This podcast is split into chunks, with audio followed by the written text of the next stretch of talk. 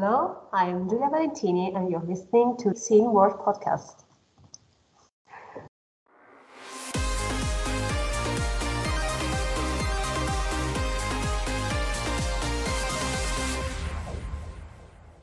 So, welcome to the Scene World podcast. It's yeah, it's the Scene World podcast. It's us. You know. Who we are. awesome, awesome. So, in a minute, we will talk to Modern Vintage Gamer, aka Dimitris Giannakis. Yes, we. Well, Awesome, You you will be you will be talking to him. I don't believe that I'm I was there.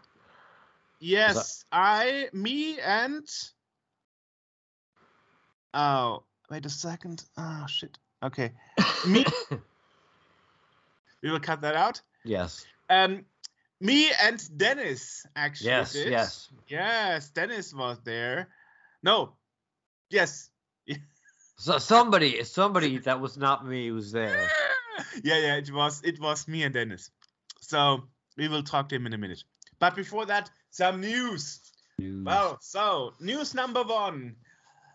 Louis Louis Res uh, whoop. Okay.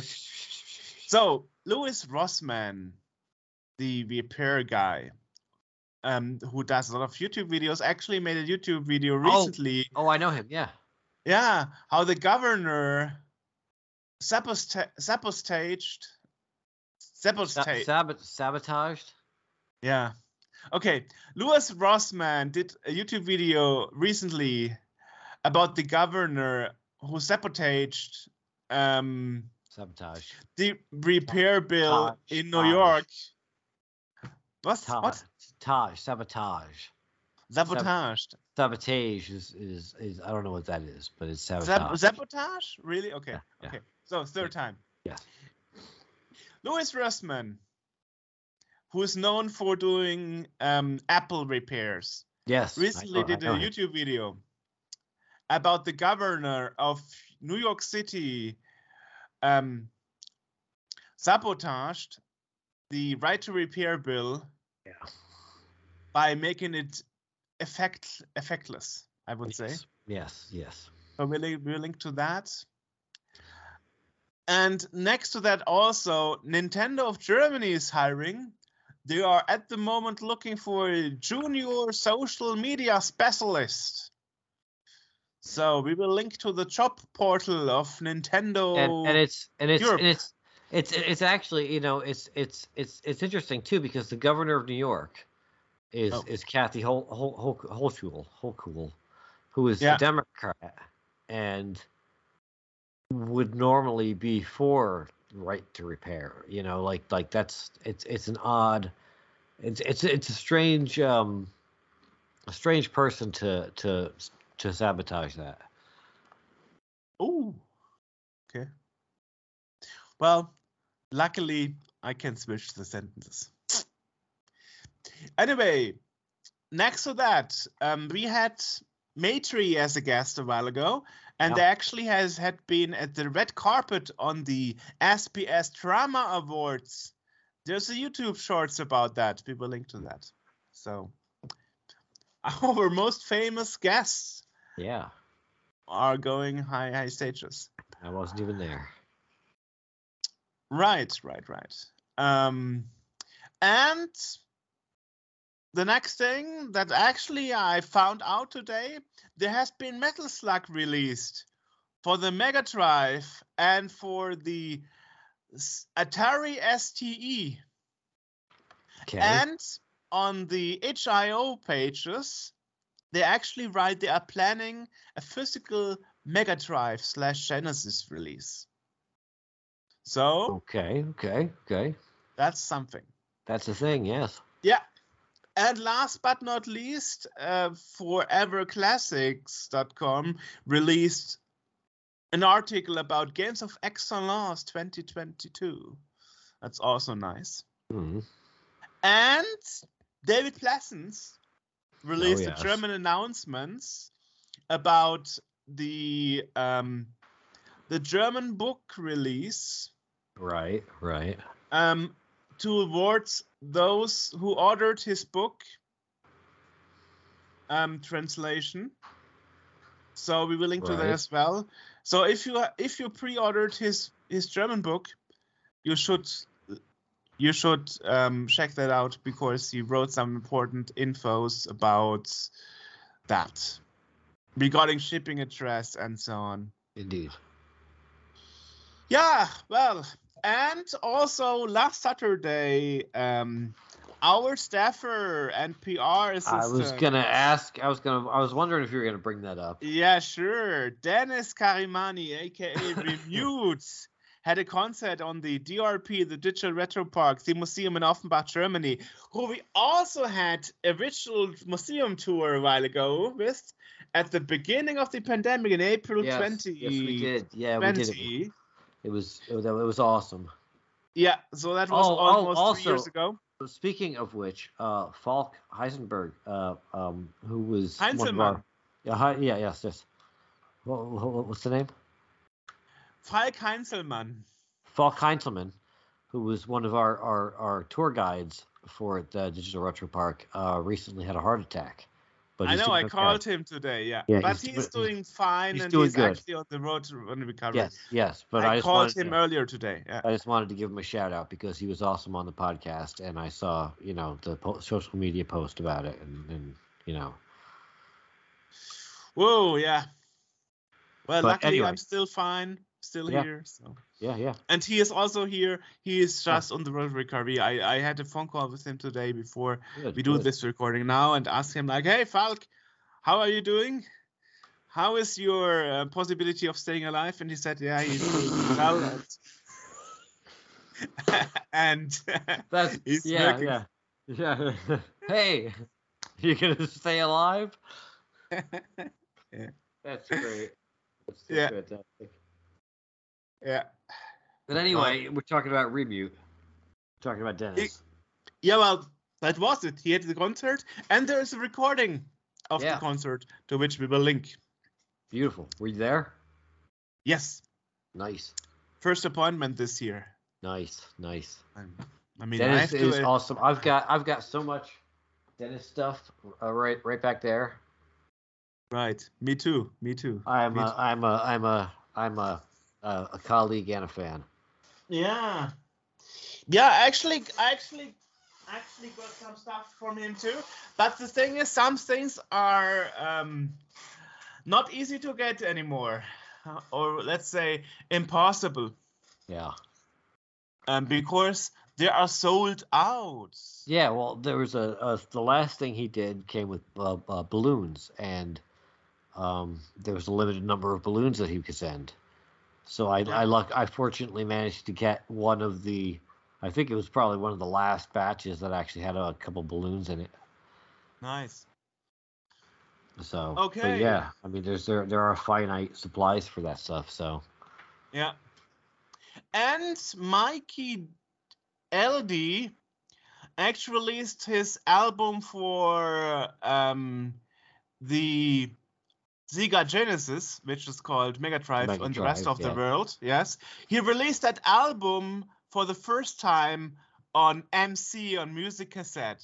wonder why they called it the Sega Genesis because Well, Because- because because it was originally on the Genesis, but then decided to make a cassette version as well. no no no no no no no no I said I, I said I wonder why Sega decided to call it the Genesis. Because there was a different machine with the same name, Mega Drive, in USA. Yeah, but at that time Genesis already. Genesis usually means the beginning of something, and you would think like like an, It was early- the an earlier, but but it, It- wasn't. Well, the beginning It was like was the Sega consoles. It was the beginning of their 16-bit era Yeah, for the home consoles, and that know, is how they named it like that. I think it's a. I think that's a cheesy. I think it's a crappy name for a console. Mega Drive sounds much cooler.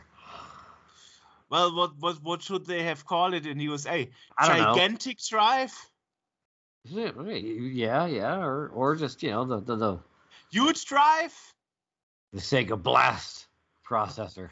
blast blast processing. Yeah, we, we discussed that a couple yeah, of yeah. times Hell, already. hell, I'd buy the, the Blast. marketing thing that I'd everybody the- thought was just a gag, Yeah, and yeah. then we later found out blast processing is actually a thing the Mega Drive can do. I'd I'd buy a I'd buy a thing called the Blast processor. That sounds awesome. Yeah.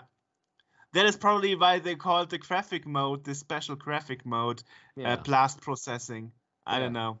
But anyway, the interesting thing about this is, I mean, we linked to that a couple of times already to Yeah, that yeah, yeah. video. The thing Yeah. is, to this day, many people don't know uh, still that blast processing is actually a thing. Mhm. Before the internet, people thought it was a marketing jargon. Yeah, just a uh, buzzword. yeah, just a buzzword for marketing. And then people were shocked and they're like, wow, it's actually a thing. They actually they didn't lie about that. But but there's there's only one tech demo and and Sonic and a Sonic game that actually uses oh, this Oh, so nothing really uses that that mode. exactly. Oh, exactly. Yes.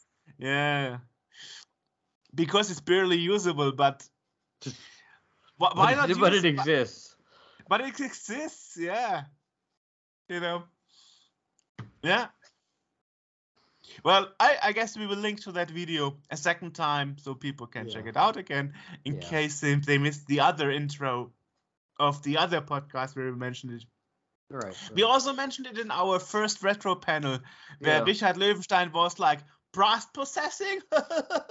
Because he also thought like that was a joke I did. Like no I later told him you know that's not a joke. It's actually a thing. Really? I'm like yeah seriously I've I seen wouldn't some, lie uh, about that Speaking of Richard Löwenstein, I've, I've seen some um, updates on the uh, reshoot R Proxima that are coming out. He's you know, and he posted some videos on working on a new boss, and it really it looks pretty uh pretty Awesome. bitchin', pretty bitchin'. awesome so you see many news to check out Yeah, yeah, there is. yeah and now I guess I had more. jump- I guess I had more stuff in my head than I thought. yeah and now let's move to the modern vintage gamer Dimitris. Yay. Awesome. Today, we have another podcast guest, as all podcasts. And this time, I'm actually not alone. Dennis is with us today. Hi. And we are talking to Dimitris Giannakis, a modern vintage gamer. Hello, Dimitris. Nice to have you here. Thank you, uh, Jorg. It's it's great to be here. I know that's a mouthful, um, so you you uh, you said it well. But uh, it's great to be here. It's great to great to be with you guys. Well, the thing is, I wanted since years to talk to you, so I'm very happy you agreed. I mean, I followed you since ages. I mean, you are around since, well, since 2007. Yes, it's a long Wow. time. I I I mean I I started. I mean I created the channel back in 2007, and you know it, it's one of those things where I didn't really do anything with it. You know, I was uploading kind of just random videos and and things, and uh, and I only really got serious about YouTube like in 2016 or 2017. But before that, it was just I kind of messed, was messing around with it. I wasn't really doing anything serious with it. But yeah, I've been on been on the platform for a very very long time, very long time. How did you get involved into computers and stuff?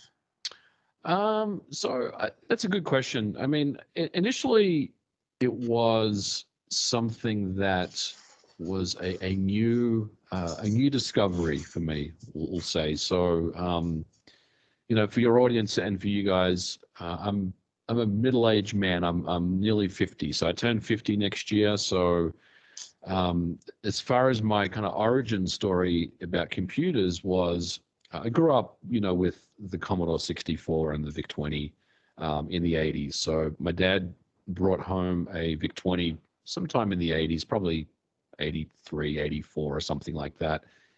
And everything just kind of went from there. I, I was very uh, much fascinated by, by this little box with some keys on it, you know, and I remember um, when he brought it home, uh, it was uh, it was interesting because it came with this manual, you know, and um, the manual had these little programs that you could you could start typing out to learn learn how to how to code on, you know, and that's kind of where it all started from me. Um, that that's kind of the origins, and then from the from the VIC 20, you know, you you move to the C64, of course, and then um, I remember my brother and I wanted to get an Amiga when that came out, so we uh, we were we were able to uh, pull enough money together to uh, get an Amiga uh, 1000 in like 88 or 1988 or something, and and it, it's really just been been from there, uh, Jorg. It's just been um, you know, constant love and and passion about computers. You know, just both from a uh, video games perspective and also from a development perspective about you know how to how to program on these things and it's just it's it's just been you know an, an ongoing journey. And um, you know I, I think that's probably the best best way to to describe it for me. So you've grown up uh, surrounded by computers. It's it's all yes. your life. Yeah, yeah. i still am by the way. Uh, i never i never i never gave it up. You know um i uh, i as you get older you you kind of try to explore um the computers that you didn't look into when you were growing up because you know mm. either you couldn't afford them or they weren't available. So I, I've just got this fascination with you know all computers in general. Nice what I like is your series ideas you put on on on YouTube. For example, the impossible ports. I mean, mm-hmm. I, I'm not a coder myself. I only understand half of what you are saying, but the way you present it, it's already entertaining enough for me. And I'm like, okay, there there was a Doom prototype for the GBA. I'm like, wow, mm-hmm. okay, didn't even know um, yeah. or or another another series where you where you present failed copy protection and stuff. I was like, oh my god, you know, it's uh, you're pretty unique in in in those content content things. Yeah, I mean, for me, look, YouTube is is an interesting platform to be on because there are a lot of creators out there that that do amazing things, you know, and and I think I made a conscious decision and effort to talk about things that are a little little over here, you know, a little little uh, darker or more underground, we'll say, you know. So stories about copy protection and security, um, you know, console security and and even the impossible port stuff is I feel like it's it's an area where you know, it's it's very interesting to myself, and I think a lot of people, you know, want to hear about those stories about, you know, about um, either copy protection hardware, impossible ports, and you know, for me, it's like I want to educate people as well and and tell them about these types of stories because I think they're just as important as the actual game or the actual piece of hardware. You know, the, every everything has a story behind it, and you know, for me, I, I wanted to kind of dive into those types of topics because uh, I, I, find them very interesting and and and it seems like my audience uh, likes likes that stuff as well. So um, I think it's it's it's a good thing. Definitely a perfect mix between let's say some geeky stuff and some popular yeah. stuff and uh, i really like the balance in the, the, youtube youtube channel so it's it's it's entertaining and educating. Very good. Yeah uh, thank you and I, I, appreciate the the feedback you know and, and and look for me um one of the things i i really like to do with my content is i don't want to make it too technical you know so people kind of don't understand what i'm talking about right? So i try to keep it I mean, there's definitely some technical aspects to the content because you have to you have to be somewhat technical. But I always am mindful of the audience, and I, I don't want to go too deep or too technical and kind of lose people. I want to keep it as high level as possible so people can follow along with you know what's going on. And I think I do a pretty good job most of the time um, in, in, that regard. And you know, it, it seems like a lot of people really enjoy it. So um, I do I do appreciate the the kind words there. Very good. I mean, in this field, you also have a lot of younger YouTubers. Um, for example, we had on the show Kelsey Lewin, who oh, yeah. actually turned 28 eight this year, and and mm. she's actually researching stuff that was released before she was born. Yes. And um, I mean, she's very down to detail. But my gripe with other YouTubers is sometimes when you have the fifth, the rise and fall of Sega YouTube mm-hmm. video or so on, you have a lot of mistakes and research errors or where the research wasn't even done properly. Mm-hmm. And this this always pains me. I'm always feeling the urge to write a comment below those videos saying like, yeah, you got the facts wrong here a bit and stuff. And, and so I guess in in your case with your content, you don't have this fear of repeating what others have done before, or perhaps making a major mistake somehow? Mhm. Well, for me, look, I, I make mistakes too. You know, I, I the, there's a lot of research and and things that go on to the content that I make, but there there are some videos that I've done where I've clearly messed some things up, or I've I've said something that's incorrect, and you know, there's always uh, someone in the comments that will will you know tell you that you you you, you messed this part up, and that's fine. You know, for me, I think um, it's all about you know not only educating my audience, but also if there's something that I kind of messed up or is, is incorrect, then I like to take that on board um, and you know for next time and and make sure that you know what I present is accurate. But like for me, uh, I really one of the things I, I really focus on is trying to make sure that my information is is correct. Like I said, sometimes it's not. Sometimes I'll I'll make an assumption about something and you know it, it's uh, it's wrong, right? But like at the end of the day, I sometimes actually turn to uh, some of the experts um, and and kind of get their uh, advice on a script that I'm working on. So, for example, if I'm working on um, console security, I'm going to reach out to someone that is a security researcher to help me. Right? Um, not every not every video that I've done, I have consulted with someone, um, but most of the time I like to actually talk to someone before I present this info because getting things right for me is very important. And you know, when I when I do make mistakes, and I and I have made mistakes, no question. Um, you know, it's not, not always the best feeling that you've you've messed something up. But I will say that I I haven't gotten my information so badly incorrect where I've had to start over and and delete the video and start over. But usually for me, if I make an error somewhere, it's I, I've got a year wrong. So if I, for example, if something happened in 1984 I may have said 1983 or something. So it's kind of smaller things, but you know, I, I do like to um to try to keep the information as accurate and correct as possible um, because I think it's very important. Well, the problem also is in this field of retro gaming, you also have a lot of urban legends. And it feels like the more you repeat the urban legend, the more likely it becomes true.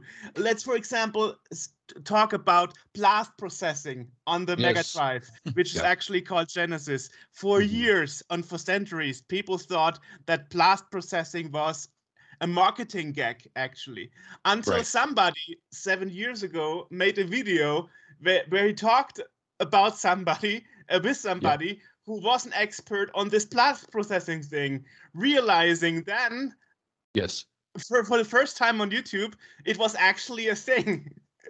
that's funny. I actually have a uh, an interesting story about that as well, and it's it's uh, it's not about blast processing, but it's an about it's about an Amiga game that had copy protection um, called Leander. It came out by Psygnosis. This was going back years ago.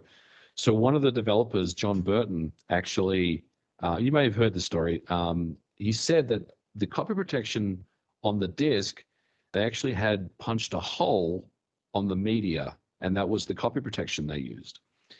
And I remember I was thinking to myself, I have this game. You know, I have I have I have the original game, and I don't remember this ever happening. So I looked at my discs, and they were totally fine. There was no hole punched in them. So I remember I uh, I asked him about it, and I asked some other people in the in the Amiga community, a couple of crackers um, from some cracking groups back in the '80s, about this um, that actually cracked the game, and none of them said that they ever remember there was a hole punched in it. And when we went back and asked Jon Burton about it, he uh, he said, "Well, that's what I thought, but maybe I'm not sure. You know, that's." So these kind of stories, you know, it's not just from um, you know creators or, or whatever.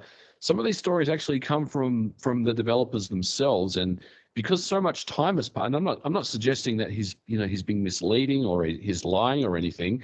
Um, but what I'm saying is so much time has passed. You know, because we're talking about 1988, 1989 era, right? So much time has passed, and and you kind of just don't remember exactly you know this information. So I love going back and kind of researching this stuff and really trying to you know make sure that um, you know the things that are being said are, are accurate. And uh, but that was that was an inter- interesting one for me because I always believed that story. I always thought that story was true because one of the developers, you know, at the time said it was right. So you got it, you you kind of got it from the horse's mouth. You know what I'm saying?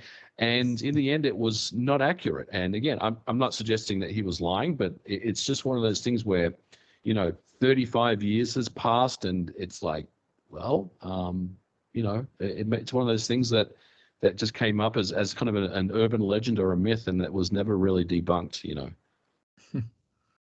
I guess the problem will increase with the years passing by and the new gener sorry the new generation of YouTubers making the research or other people for that matter. I mean, well, I mean, that's a thing. As we are sitting here, we will probably not be doing this in 20, 30 years, you know? Right. Well, I mean, see, the, the thing is, um, a lot of researchers on YouTube look at look at Wikipedia and and other and other outlets. I'm not saying it's Wikipedia, but.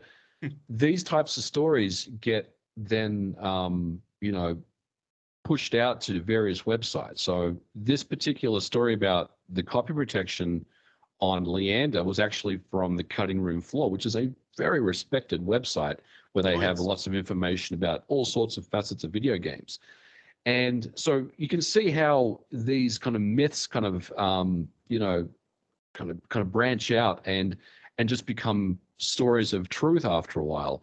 But it's not it, so there's you know it's important I feel like for for someone like myself or, or some other creators to to go back and take a look at it again and and and reassess you know um, what was said here and uh, so I think you know um, it's easy for a creator to do research looking at various websites and reading magazine articles and things because at the end of the day we, we, we're kind of implying or assuming that is the source of truth here but you know um, until you kind of do your own research sometimes it, it may not always be accurate.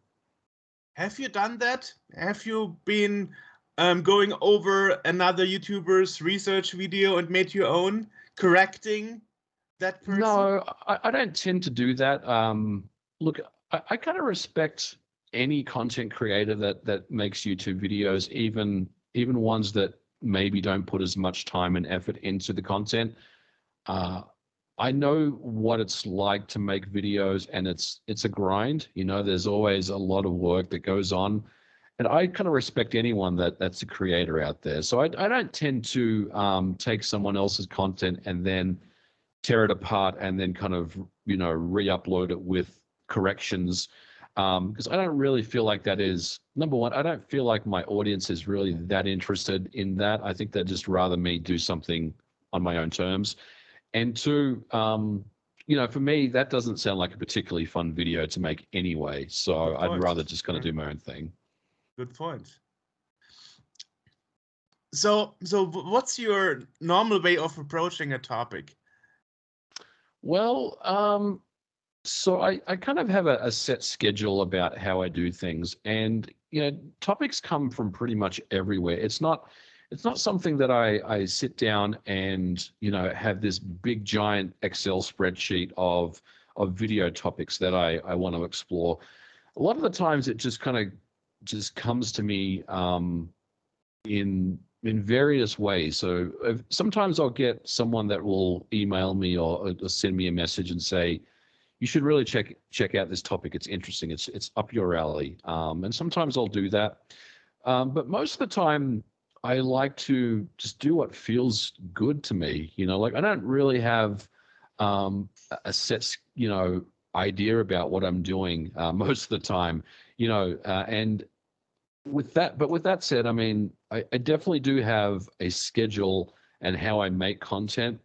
And the way that I like to do things is, you know, I like to spend a, few days researching um, a topic first. And usually, if it involves some type of hardware or some software, most of the time I actually want to have those pieces available to myself rather than, you know, um, just kind of talk about something.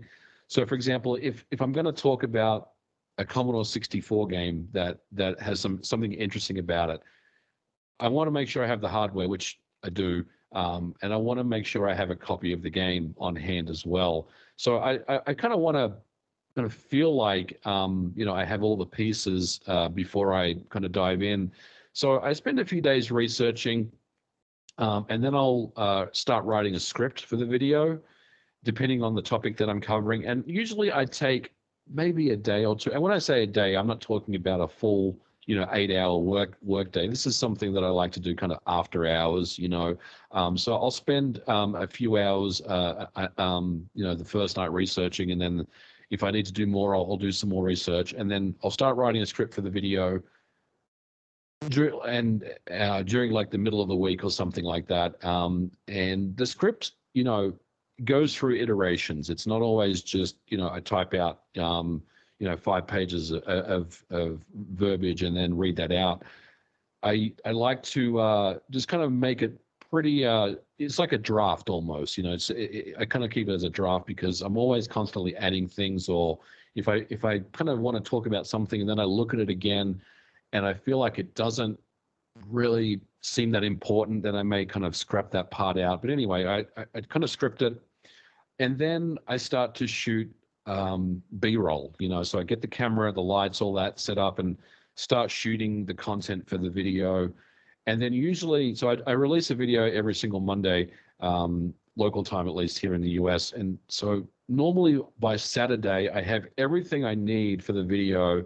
So then I'm I'm basically just editing at that point. You know, I'm I'm trying to think about how this video is going to flow, um, how long it's going to be, and all that stuff. And I just kind of start, you know, editing the video and um, what I normally do is I'll upload it um, to my channel like on a Saturday or a, or a Sunday, and I kind of just watch it a few times and, and kind of take a look at it. And sometimes I'll send it to uh, some friends as well to get their input as well.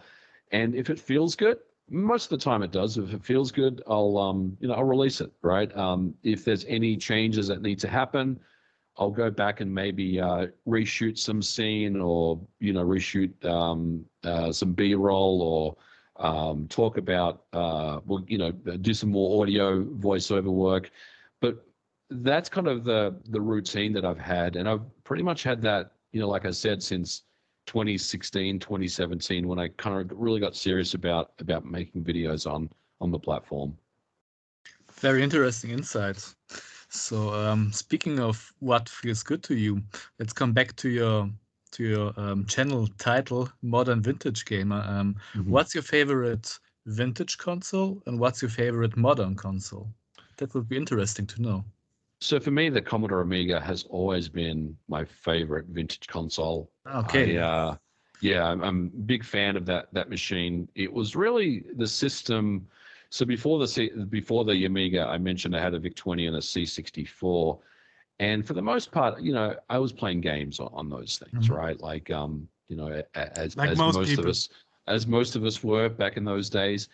But when I got the Amiga, it, it kind of changed my world in so many ways because um, when I got the Amiga, I realized that this particular machine had so much um, to it. it. It had its own personality almost. It was um, it was amazing. It was like a light bulb had had turned on in my head, and it was like, well, yes, you can play games, and the games are really good, but you know, you have all this creativity available now. You have deluxe paint, you know, where you can you can um, do uh, illustrations and art. You have um, tracker programs, you know, where you can oh yeah you music can make, you can make music, right? um, there's also um, you know, programming languages that are, are, available to just the average person to make games. Like you've got um, C C compilers, you've got um, Blitz Basic, you've got Amos, you've got all sorts of tools to to really help you express your creativity here.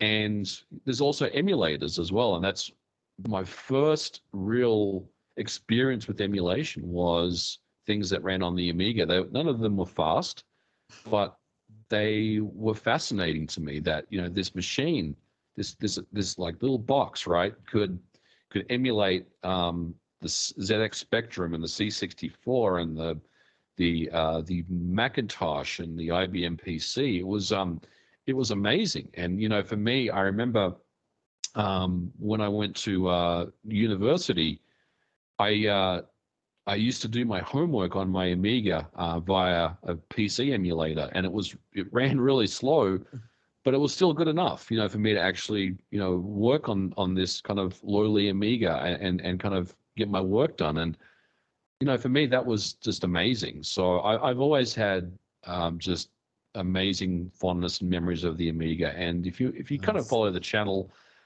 every so often, I always like to love to go back to the Amiga because there's always something interesting and unique to talk about with with that hardware. Dragon Lair on the Amiga, how a Laserdisc yeah. game fits on diskettes. Yes. that's right. That's that's one of them. Um, I just I just finished that one a few weeks ago, and I had a lot of fun doing that one because I remember I bought Dragon's Lair back in 1987, and I still have my my copy somewhere. It was on the it was on the video, but you know, it's one of those one of those games where I was again really interested in in how this this came to be, you know, because all the other versions of Dragon's Lair at the time weren't very good, and this one aimed to be a a, a really good port of the Laserdisc original. So I always wanted to learn about how um, how do you get a laserdisc game on six floppy disks you know? So i reached out to uh, the creator of the game on the amiga randy linden um, who I've I've done videos on on his work in the past, and he sat down on a Skype call uh, just like this for an, uh, you know an hour and just told me everything about how it all went down, and it was it was so interesting to me, you know, to to listen to the story about the the pitch for the game, how he got um, how he got the game, uh, you know, greenlit by uh, Sullivan Bluth, and how he managed to rip every single frame off the laser disc and scan it, you know, with a with a, a scanner um, onto the Amiga, and basically went from there. It was it was very very interesting. Well, I guess um, Dragon's Lair is one of those examples where the original is hard and good, and mm-hmm. most conversions are hardly good. Yeah, I mean the the game is very polarizing because look, let's be honest, it's not a particularly good game because it's it's basically just if you think about video games these days, you have quick time events. You know, you you, you, you know during gameplay, and most people don't like quick time events because they're kind of annoying. Dragon's Lair is kind of the ultimate quick time event game. You know, the original in so, in so many ways. And so for me, the game itself isn't particularly playable. Uh, it's it's not fun, but it it looks amazing, and you know the technical aspects of this game running on the Amiga is what's important, what's interesting to me. The game itself, you know, it's it's very colorful, it's very it's very pretty, but it's all about how this was done, you know, versus the actual game itself. I guess most people don't know that the original arcade version was actually run on an Amiga. Are you sure about that? I mean, the, the, there there is there is a version of the game, yes. Um, and I, I had a I had a friend of mine. Um, you're, you're who, getting confused, I think, because yeah? you are correct. There, there was um, laserdisc games that were um, powered by Amiga hardware. I don't think it was Dragon's Lair though. The one that I think you're thinking about was Mad Dog McCree or one of those games. That was definitely you're right. There was definitely um, some interaction with Amiga hardware and Laserdisc games, but mm-hmm. I don't believe Dragon's Lair was ever um, powered by Amiga, as far as I know, at least.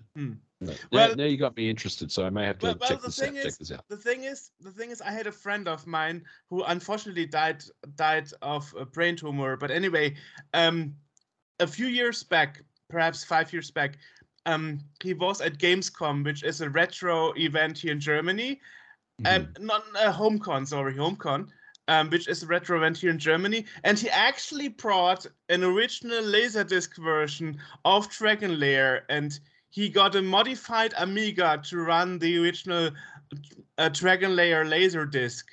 So right. it's probably something he he um, he created, but but he told me that um, there is a version of the game running on Amiga hardware. That's at least what he told me. Interesting. Um, yeah. Yeah, I mean, um, unfortunately, I that, can't ask him anymore. but no, yeah. no, no, no, no, no. I, I understand. Um, I, I think look, there's definitely there's definitely Amiga hardware that ran in the arcades, and there was um, some hardware that ran laser discs. But I'm I'm curious whether this was something that was done after the fact. I mean, I think it's very much possible to do it, but if we're talking about the original arcade cabinet of Dragon's Lair, as far as I know, at least, I don't believe Amiga was was used uh, uh with that hardware. But you're right. There, there, there was definitely laserdisc based arcade hardware that was powered by Amiga. That is that is 100% accurate. Well, probably something you would have to research. As I said, Mhm. it's it's it's something I can't go after, unfortunately. Yeah. Sure. But I mean, that was often done a lot of time. I mean, um, no, now I forgot. Uh, there was this this um, Tekken. Tekken, for Mhm. example, the arcade machine is actually a PlayStation without without it uh, without a disk drive. So Yeah, it, it it's mostly a PlayStation. Um, so I actually have a Tekken arcade PCB, and Me you're right. Most most of most oh yeah, of course. Most of the chips um are found in the PlayStation, but usually with arcade hardware, there's um extra memory or a little bit faster processing. But you're right. Um, the kind of underlying core, you know, architecture of of Tekken and Tekken Tag Team Tournament, Tekken 2 and Tekken 3 Soul uh, Soul Blade and, and all those games that I think it's Namco System Seven or something like that. Um, it's all PlayStation hardware. You're absolutely right. of course you are the expert. so those Not we always, already have on the show. yeah. I mean, yeah.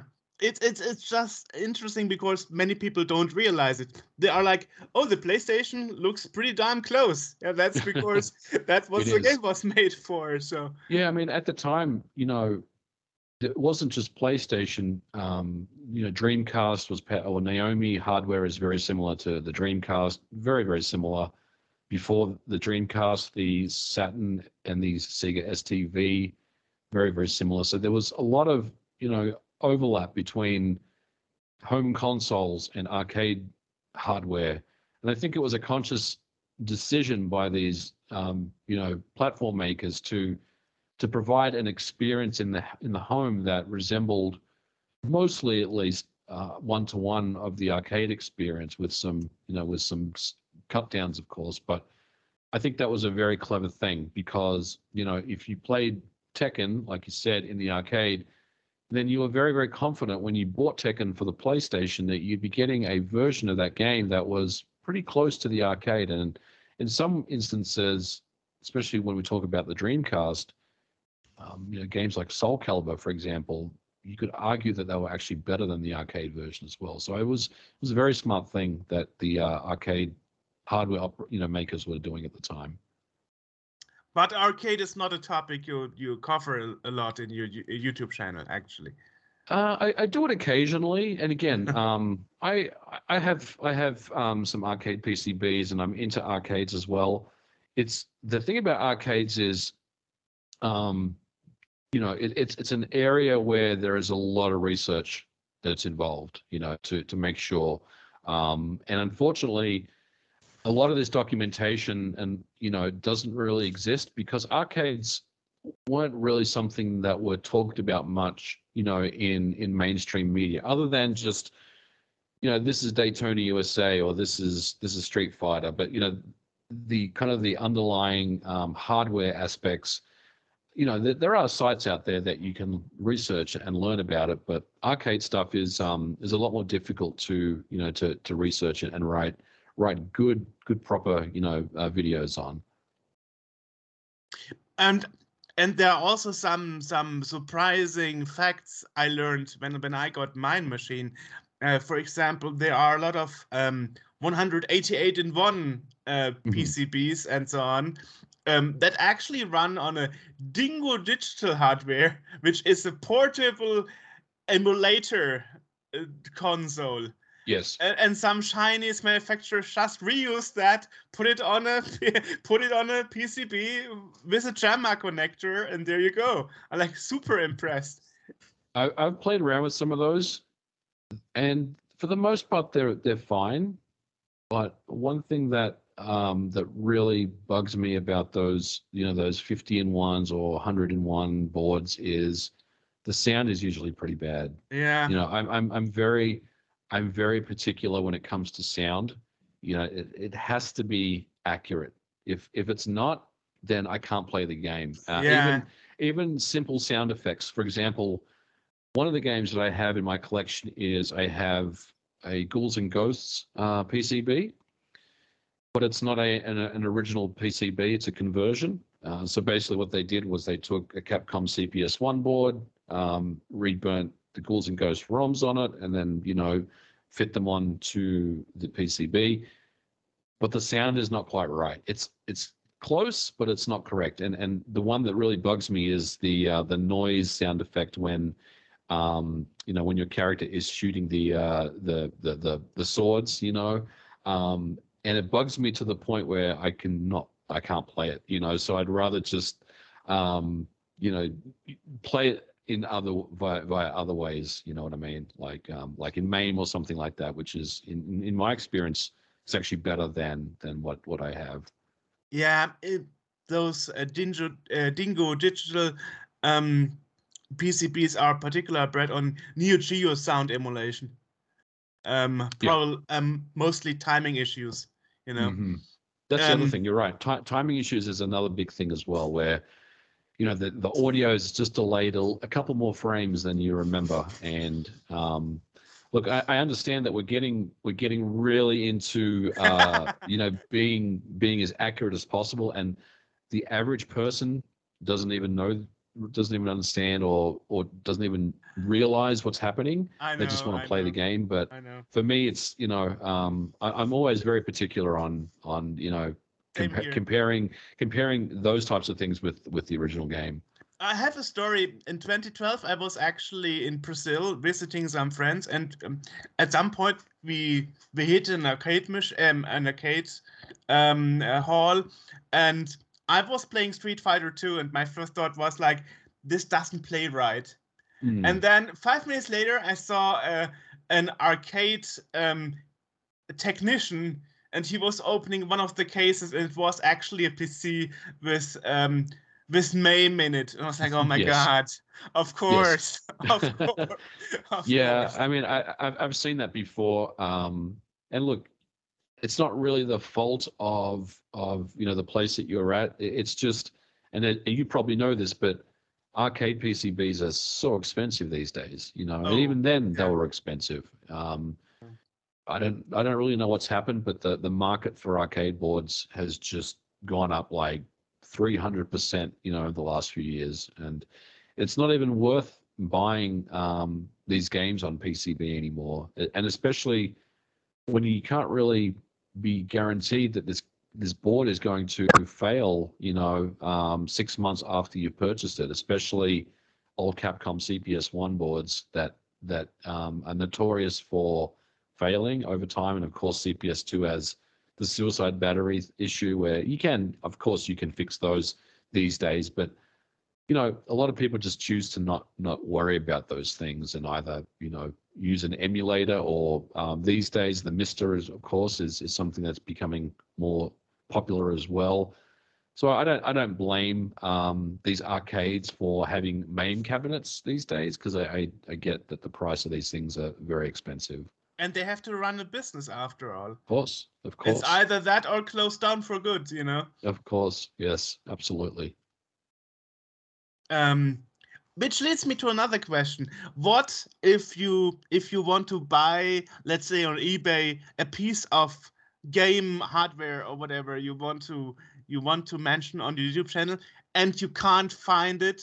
Like the game costs 400 euros or 400 or 800 dollars. What are you doing? Buy it Um, anyway for no, the not for the rip-off price? No, not usually. Usually, I won't. Um, what I'll probably do in that scenario is I'll sit on that video. Uh, I'll, I'll uh, you know, I won't scrap the idea. I'll definitely want to pursue it, but I may just wait for um, something more reasonable to come up. And a good example, actually, uh, this has happened to me before. Is that this was a long time ago, kind of one of the earlier videos that I did, but um, I uh, I was able to get a hold of a Commodore 128D, so the kind of the desktop C60, well, C128, um, but it didn't have the keyboard. now because remember Yeah. that the the keyboard has that that that proprietary connector. Mm. Oh yes. Um, so I had I had the system, um, I had the, the monitor, and it all worked, but I had no no keyboard, right? So I uh, I was looking around to see if I could find um, a seller that that had a keyboard, and there were a couple on eBay, and one one person wanted I I think it was like four hundred dollars for for one of the keyboards, like forget it, you know. Um, but I much, I- I yeah, I, I put a notification on on the you know on C128D keyboard or something, and I kind of forgot about it for about almost a year. And I don't remember what happened exactly, but I got an alert like a year later that someone was selling two keyboards. Um, both of them were untested for seventy-five dollars. Uh, so I bought them immediately. Right? I was like, well, hopefully I can get at least one of these to work. Um, I got both of them, and both of them worked fine. Uh, so I was able to, you know, then uh, proceed and and and finish the video. So I guess the the the answer to that is usually I'll just wait uh, until something else comes along. There's also been situations where I know I have a friend that has some hardware that um, that I could just ask, you know, to borrow. Um, another good one that I did recently, well, not not not that recently, but maybe two years ago now was I did a video on Gears of War 3 running on PlayStation 3 hardware. So there was a, a long-standing story about how Epic Games were actually working on Gears of War 3 for both the Xbox 360 and the PS3. And um, a, a build of Gears of War 3 had surfaced um, on archive.org a couple of years ago. And it wouldn't run on any emulators or anything. You needed original hardware. Um, and you actually needed a development kit that had extra memory um, because the, the original, or the PS3 has, I believe it has 256 megabytes of RAM um, for its kind of data and 256 for its graphics. You needed something that had, I believe it was one gigabyte of uh, of of um, of RAM or something like that. And you can only find this on a specific development kit. So I asked the community um, if anyone out there had this dev kit, you know, um, and someone reached out to me and said, yes, I have one. And so they sent it to me. Uh, I made the video with the original hardware and uh, sent it back. And, and, you know, so that's, that's definitely another option that I, that I like to have as well. Um, you know, in case the hardware is not available or if it's too expensive or there's just no way of, of making the video. Because at the end of the day you know like i said at the start you know if i'm going to make um, some content i, I want to play around with what I- you know i want to play around with this stuff myself r- rather than just kind of tell a story um, and then you know um, make uh, look at magazine articles or or information that was presented elsewhere. I want to kind of look at it for myself you know with through my own eyes and and and kind of tell the story that way.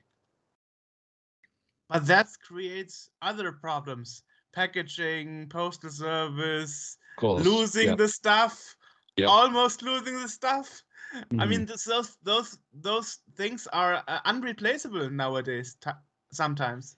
Yeah, no, you're absolutely right. Um, I'm, I'm, you know, I'm always very careful uh, about those things.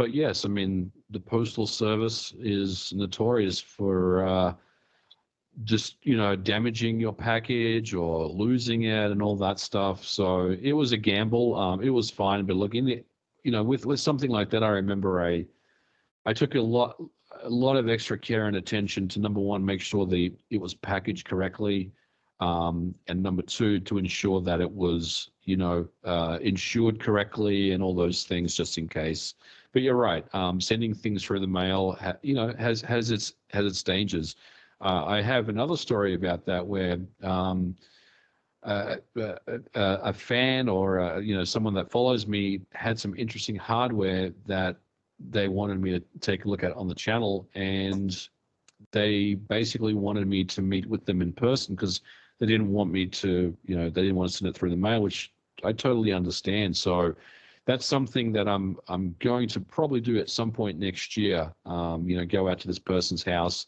and film and and and do it that way because I definitely understand that there's there's some there's some hardware pieces here, like you said, uh, Jorg, that are just irreplaceable, and a lot of people don't trust the the postal service system, and I I don't blame them, you know, at all. Mm.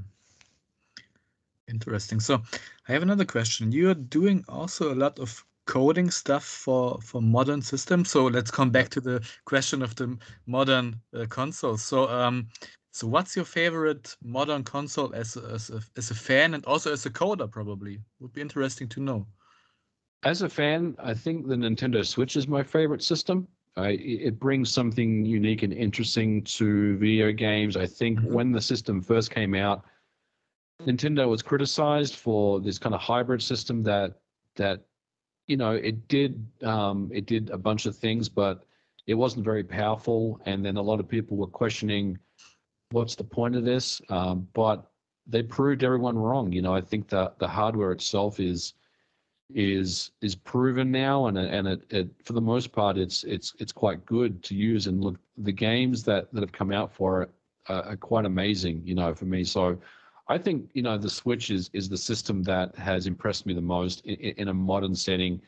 As far as what my favorite to code on, um, so I have uh, developed games for the PS4, PS5, Xbox, Xbox Series, Nintendo Switch, and the PC. As far as what's my favorite, I would say the PlayStation 5 right now is, is my favorite um, hardware okay. to develop on. And there's no real particular reason why I think it's the best. Um, I just love that it has a lot of interesting and unique things that you can tap into. For example, you have the uh, the haptic feedback, you have the DualSense. There's um, some really cool things you can do with the SSD to speed up, you know, loading mm-hmm. times. Mm-hmm. And of course, the Xbox has its own um, SSD as well. Um, but I, I also like the um, the overall development environment that you can use on on Sony platforms, I think they're they're very good as well. And it's just I don't know, it's just it's just a fun system to to develop code on. I I don't really have a, uh, any more specifics than that. I think it's just um, I enjoy it. You know, I I think uh, I think Sony did did all the right things with the PS5 this time. Okay, interesting. Mm-hmm. I mean, that's a special thing about you. You you are living in both worlds developing for the AAA systems, the current mm-hmm. generation and the generation before, and on your YouTube you are focusing on the retro stuff. Yeah, yeah, and you know, for me, YouTube has always been for fun. You know, even though you know I'm, I'm. I don't want to say I'm successful on the platform, but I'm I'm somewhat successful. Almost YouTube, a million right? subscribers. I would well, I would call that successful. Uh, well, thank you. I, I, appreciate it. You know, I'm I'm not trying to downplay my um my you know uh, milestones and, and goals and, and everything, but I also you know say that it's um seven hundred thousand these days uh isn't really that much. You know, there's a lot of people that have more than a million subs on, on the on the platform, but what I'm getting at is YouTube's always been about this the for fun for me you know? It's never really been like a business for me or um some people you know will will uh get some success and then they'll uh you know quit their full-time job and then go full-time into content creation. And that's not anything that I've ever wanted to do with the channel because I feel like if I start making it more about business then it it becomes less fun for me overall you know? Um uh, I've had people uh, approach me over the years and, and want to, um, you know, edit my videos, become my editor, or help me with scripting, or help me shoot videos and stuff. And NordVPN. Uh, there you go. Um, but it's it's one of those things where I, I I respectfully decline. You know, like um, people. There are some amazing people out there that are very talented, but I've always just wanted to do this myself and for fun. You know, like I, I think the day that um, it stops being fun for me is the day that I kind of walk away from from the the platform. But I'm having a lot of fun doing it, and I, I want to continue to do it for as long as I can. But um, it's never really been, like I said, more more than just you know a, a side hobby. Um, you know, I mean, look, you can make you can make a living on YouTube. You can make some some good money as well if if uh, if you go hard at it. And I guess the other thing for me is I never I just do one video a week, you know. And if you really want to establish yourself on this platform, then you have to release daily content almost, you know, um, and just kind of keep the keep the metrics up, keep the analytics um, up, and keep the algorithm, you know, recommending you all the time. So I've always, you know, for me, it's always just been about fun, and I, I but I love that, you know, a lot a lot of people have, you know, followed my channel, subscribed, and and you know enjoyed the content over the years. I, I definitely definitely don't want to downplay that because that is that's the most important thing for me is, is you know the audience. Yeah, I mean another thing I read about you, you're also uh, coding for limited run games. That's right.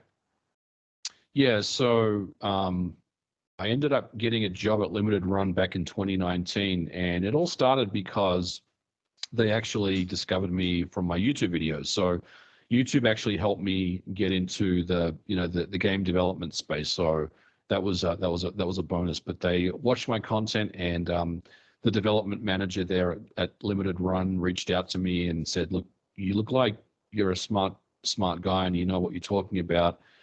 you know, would you be interested in coming to work for us? We're working on um, some retro games right now that we think you would really appreciate so it kind of just went from there. I um I, I joined up with them on a, on a contract basis initially to help them with some games that they were working on, and I've since you know joined the team full time and um you know been working on mostly retro games for them. Uh, we we developed a emulation platform uh, that's called Carbon that allows you to basically run old retro games you know on modern platforms you know irrespective of, of the of the console so that means we could almost do a second interview about limited run games with you. Kind yeah, absolutely. Yeah, I mean, there's there, there there would be a lot there to talk about, but yeah, I'd be more than happy to to chat with you guys about about that aspect of what I do at LRG because it's it's a lot of fun, you know, and it's it's something that I I'm very passionate about uh, as well. You know, I'm. Uh, are you actually I'm, allowed? Uh, isn't there NDA? Uh, there is NDA, and I can't talk about the exact games that I'm working on. Uh, I can talk about the games that I've I've re- we've released, but unfortunately, I can't say what what um, games that we have coming out next year, for example. But um, sure. yeah, I'm I'm more than happy to talk about you know the things that that we've already done. I mean, I mean, when when I was writing to you to invite you, I was like, oh my god, this man did so much stuff. We can talk to him like three hours and still mm-hmm. have something to talk about.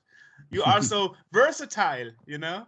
Yeah, uh, I, I, like to do lots of different things, you know, and um, but uh, all the things I do, I do it because I'm passionate about, you know. Um, and for me, getting into the game game industry was something that I've wanted to do for many many years, but I never really had the you know to get into the video game industry. You either have to go to college and, and learn about you know game development or more importantly you have to know people in the industry and for me i was um i was never really anyone that that knew anyone in the industry that could vouch for me um, but I knew that I was a, a skilled programmer, and I've I've been writing code for many many years, just not in in in game development. And like I said, it was YouTube that kind of just that was what um, I was, you know, what what people at LRG had seen, and that's how I was discovered. So, I guess you know the the advice I would give to anyone that wants to get into the industry is um, do something unique, you know, and different from from everyone else because you know if you just if you're just a person that submits your resume um, for a, a, game development job and there's 10 other people then they want to see something that makes you stand out from the rest. You know what I mean? And having a YouTube channel with over 700,000 subscribers is, is is is something that is unique. You know what I mean? And I'm not suggesting that that everyone has has that um, has that at, at their disposal, but I also feel like it's not just about having a YouTube channel. If you do something unique and, and creative and interesting, that's a little um, maybe different from everyone else, then you know that's that's kind of what you want to focus on. Um, so I never created YouTube to get into the game industry. You know, I'm gonna I want to I want to say that, but it also helped me get into the game industry. That's how I was kind of recognized. So um, you know, uh, I, I think it was uh, it was really good for me, and um, I've been very very very happy. You know, making games for LRG. They're they're a great great company to work for. Pretty I mean, cool. I cool. mean, a lot of a lot of times things ju- just fall into place. I mean, we started this podcast because AJ, who is not with us today, unfortunately, he found um, on a thrift store he found a microphone for five dollars and he was like hey we have this brand. Why don't we expand to a podcast? And now now we are doing an interview with the modern vintage gamers. So there you go. this yeah. is how things sometimes uh, fall in place. But on the other hand when i was preparing for this interview today i had the feeling you keep a low profile because the only other interview i found was actually with robert neal from mm-hmm. retro rgb I don't yes. know if that was really the only one you did before. I've done a couple. Um, the, the, the, I've, I've talked to a couple of, uh, you know, I've done some podcasts. Um, I've done the the Retro Hour. If you guys follow those guys, uh, over oh sure, UK. sure. I've been on their show, I think twice. Um, but for the most part, you know, I I do keep a low profile. I think, you know, I like to, um, I don't know, I just like to let the let the work and and the and the videos do the talking, you know. But I'm always happy to to talk to people um, that want to reach out to me. But yeah, I did one with Retro RGB. I will say that out of all the podcasts I've done, that was probably my favorite one. I really enjoyed chatting with Rob. He was uh, with Bob. Sorry, he was he was uh, he was very very awesome to talk to. But um, yeah, I do I do them occasionally. But like I, am not you know I'm not one of these people that you know you'll you'll find me on a million different podcasts. I think Dennis, you said once uh, Bob is like a dude. it is. he is. He is. Definitely. he's, he's, he's, he's a really good guy. Yeah. Um, I've met Bob a few times in person at some uh, retro conventions here in the US, and he's uh, he's a stand-up guy. Like um, he, he's always been very helpful. You know, he's one of those people like I was talking about, where if I need something, some some retro hardware, um, you know, he's one of those guys that I can I can reach out to and, and he'll help me out. Um, he's given me, um, you know, he he was one that sent me a, a MiSTer. You know, uh, he said, "You haven't you haven't done the you haven't looked at this MiSTer stuff yet, have you?" And I said, "Well, what, what's so good about the MiSTer? You know, over over MAME. You know, it's just another form of emulation. Even though a lot of people don't think that that FPGA is. I mean, it's hardware emulation, right? Um, but that's that's another another story. I, I don't want to I don't want to get into the ins and outs of that. But I mean, we, we anyway, have time. We have time. He, he ended up sending he ended up sending me a, a MiSTer. He said, just just play around with this and and let me know what you think. You know, no no pressure or anything like that. So I said, all right. And um, so I I spent a few days playing around with this MiSTer, and I was like, my God, this thing is incredible. You know, like I I, I realized that I got into this very late because there's there's people asking me about the MiSTer for years. When are you going to review the MiSTer on your channel? We want to see the MiSTer. Why aren't you talking about the MiSTer? um, and I, I, just didn't feel like it was that interesting, you know. Um, and then he sent it to me, and uh, I was just like, "This is incredible," you know. I I didn't understand uh, why people, you know, I didn't understand at the time, and now I understand why people really love this stuff because it's the community around that, especially the things that they're doing with with the MiSTer is is just amazing. You know, um, when I made a video on the MiSTer, it was, I think it was um, maybe a year ago now, but you know, PlayStation was uh, in development, and even then it was running quite well. Um, I took a look at some early Sega Saturn stuff that was going on, and uh, the Atari Jaguar had a core in there as well, which was still being developed. And you know, it's uh, it's an amazing it's amazing community and it's an amazing piece of hardware. So you know, going back to the original point, I mean, Bob is uh, Bob's one of those guys, you know, that that I can I can rely on um, to to get me things if I need them.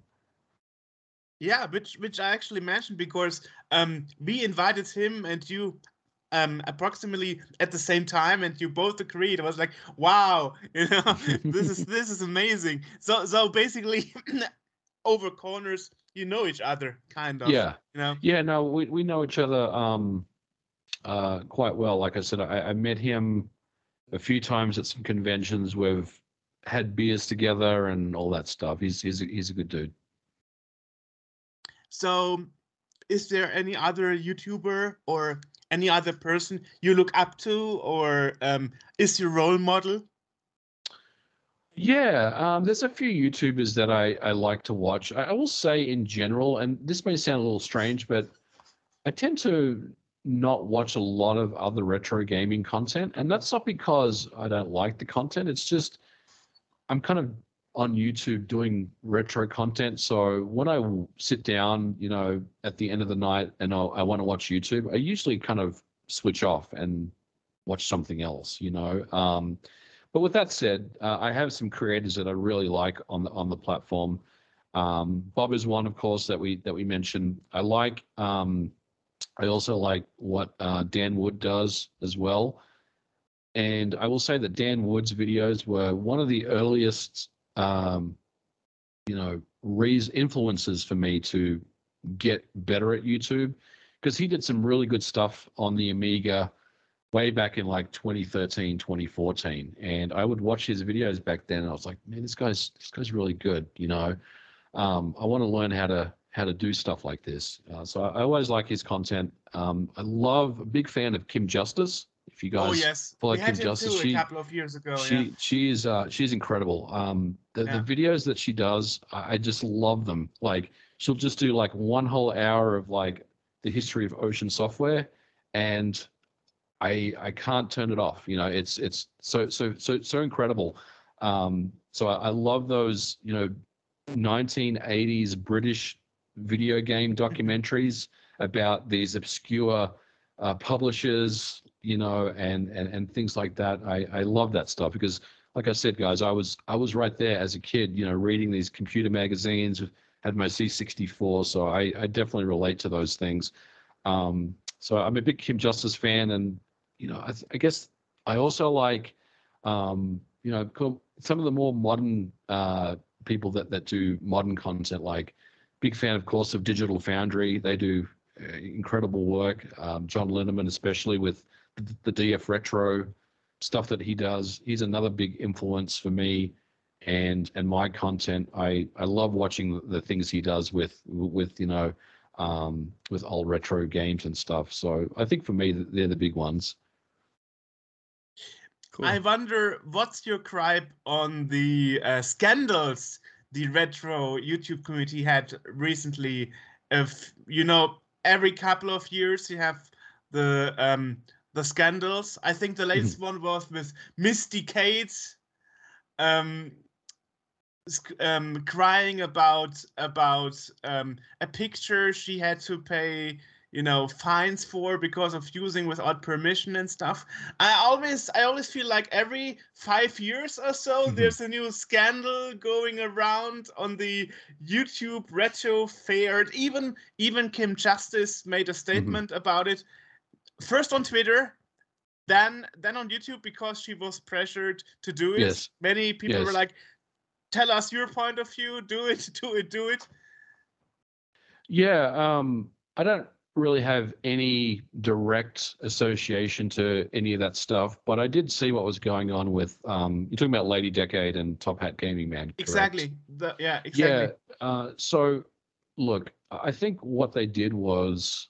was you know not not good at all actually. Um, and for those people that are listening to this that don't know the context, uh, basically what happened was they ended up uh, using some uh, copyright image from a photographer in one of their videos known as Martin McNeil. And he took, um, he basically asked them to uh, to pay him uh, a certain amount of money for the use of his image in the video.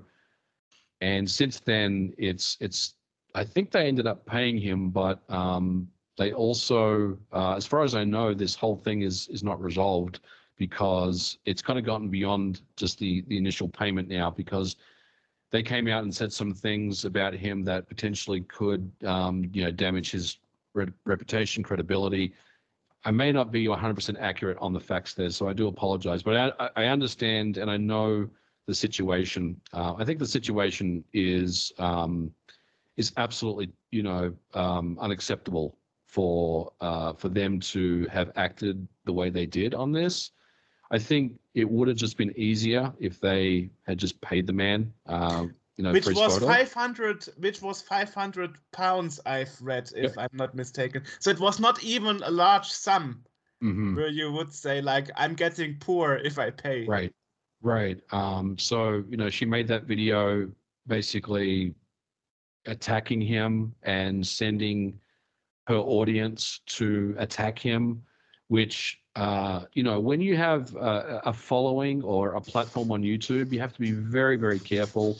And this is something that I think about all the time, um, especially when I'm on Twitter or uh, you know some some social media. I have to be very careful about the things that I say, you know, in general, because I don't want to attack um, other people on the platform because I know that I have a large following, and those people are going to just go over there and attack this person.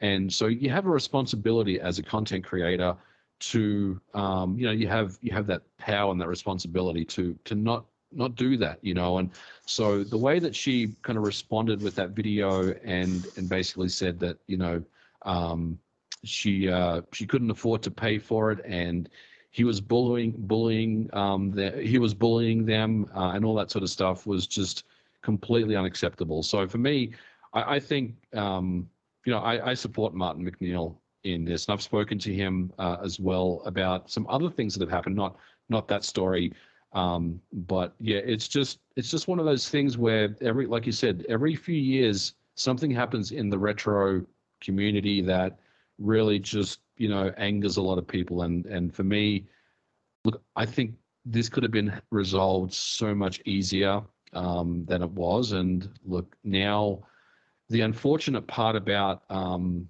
what's going on with them, Top Hat Gaming Man and Lady Decade, is they don't realize it yet, but their channel um, is starting to, you know, slip away. You know, the numbers are starting to to decrease because people have learned that, you know, she was not being honest about about what happened and she's not come out and ever apologized for it or ever said anything um, about it. They've they've kind of just continued to make videos, um, you know, in, in, a fashion where it doesn't seem like um, she wants to talk about it anymore, right? But it's this big thing, this this big elephant in the room, where the best thing that you could have done in the situation was apologize and pay the man, you know, and and yeah. I think neither of those things happened uh, she's continuing to make videos and slowly um, you know the numbers are falling off and i think that's the biggest biggest shame for them because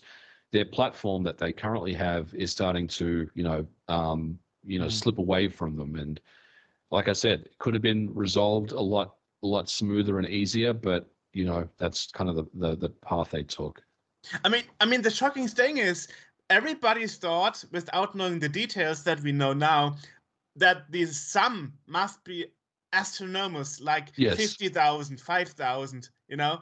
And well, then it turns out it was just 500, mm-hmm. which is well, not like uh, super, super expensive. If I mean, I might get that fact wrong, but I guess somewhere I read that the amount he wanted as payment wasn't so so huge. No, and you know, initially when these things happen, um, initially people, you know, will side with the YouTuber because they'll throw out the the term, you know, fair use. Mm. You know, uh, I'm, I'm okay. using this as fair use, right? And so when when she made the video, people just assumed that there was this you know this bully that was out there that was bullying them you know into into extorting them you know for payment almost. That's kind of the way that she presented this as this person is extorting us for money. And if i pay him the money what's what's to say that he's not going to ask for more money you know um, next month right? So initially when that happened you kind of a lot of people just kind of believe the story that's been presented to them you know without any context. And un- until you kind of dig deeper um, and and kind of get all the facts in front of you, you realize that that that story is is incorrect. You know, she may have she may have felt upset on the day that this happened because they got a copyright she got a copyright strike or he got a copyright strike on his channel. And when you get a copyright strike um, it's it can be very very devastating uh, like i said to a creator that is doing it full time because you're potentially um, you know affecting their channel in such a way where they either can't upload for a while or um, you know their monetization may get removed you know things like that. So um, but ultimately this again this is something that's that just could have been handled so much so much cleaner and easier. It didn't have to end up on youtube as as a public thing. It could have just been something where um, you know that they agreed that that they would pay this man his money back. And he wasn't even asking for the money back immediately as far as i know. He just said look this is how much you you, you need to pay me. But there wasn't a um, any terms about you need to pay me in 24 hours. I think it was just you know uh, uh, over the period of like a month or something. I don't know what the actual period was um, was what he, when it w- was when he was requesting payment. So he wasn't even being forceful about it and he certainly wasn't bullying them or extorting them. He was just you know the man took a photograph. It's his photograph and if you used it in video then you know you pay the man the money that that um, you know he, he's uh, he's he's supposed to be paid. So i think ultimately it was just it's just a very very sad situation that was handled extremely terribly and it's gone back to really bite those two creators um, on the butt, and they're the ones ultimately that are going to lose their platform as a result of this. Another thing that happens um, every four years is that Miss Matt Lemon accuses a lot of retro YouTubers to copy her content. Mm-hmm. and the list is growing bigger and bigger and and actually like two weeks ago she made a statement that the situation still didn't improve and she was Mhm. referring to her video she did four years ago and i really was thinking like oh come on keep it low um, I mean, I mean, honestly, there's so much, there's so much stuff uh, that that a lot of people do on YouTube. Can you really not accidentally at least copy somebody content? well, I will say I'm I'm uh, a good friend of Miss Mad Lemon. Uh, she's she's awesome, and I love her videos, and I've I've followed her for for years and years and years. Um, as far as you know, what she's talking about, the situation is a little different because it's it's to do with the piece of music that she had wrote on on on Pro Tracker, and Ah, okay, um, didn't so know it's that, not it's okay. it's not just it's not just some content that you know someone took from her channel or or something like that. Uh, and you're right. I mean, there is um, you know th- there are times where you know s- certain content can be used, but this was different because this was um, had to do with a piece of music. And if you listen to the uh, the, the copied music, it's it's very very similar. You know, uh, so I think she came out and basically said after the um, top hat uh, top hat and lady decade thing, she basically came out and said, look, nothing has really changed. You know, like this has happened to me before, and it's happening to someone else. Um, and I will tell you that I've been in in situations, in fact, recently uh, that I've had my content uh, stolen as well. You know, um, and I've actually talked to the the individual, uh, uh, you know, privately, and we've re- resolved it. You know, so um, it wasn't anything that I felt like I needed to make a video exposing someone for it, but it's one of those things that that that happens and it can it will continue to happen. And i think you know for me whether you want to air it publicly or you want to you know try to resolve it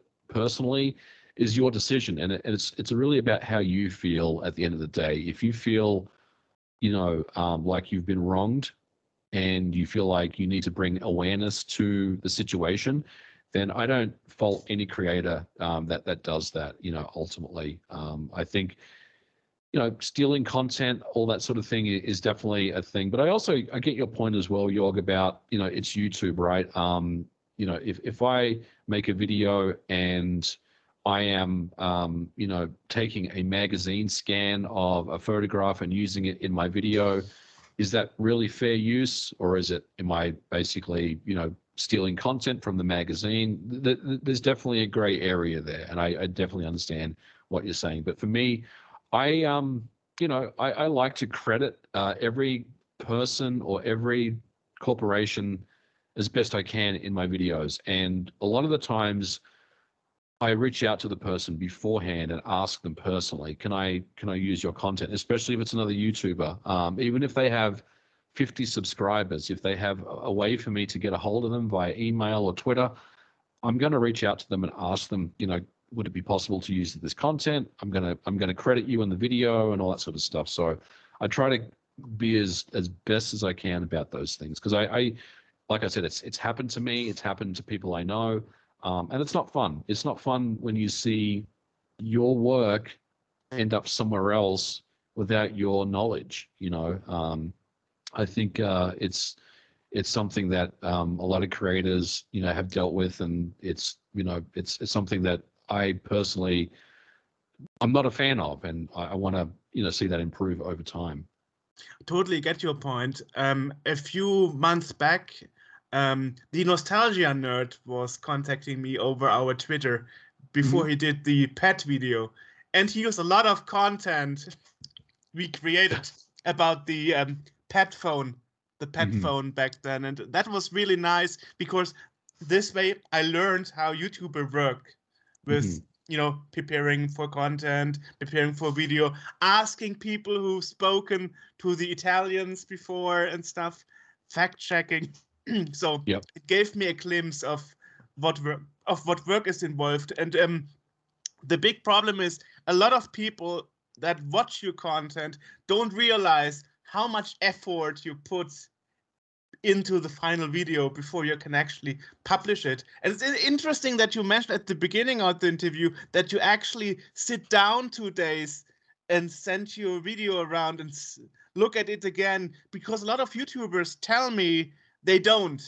Mm-hmm. They can't watch their own content.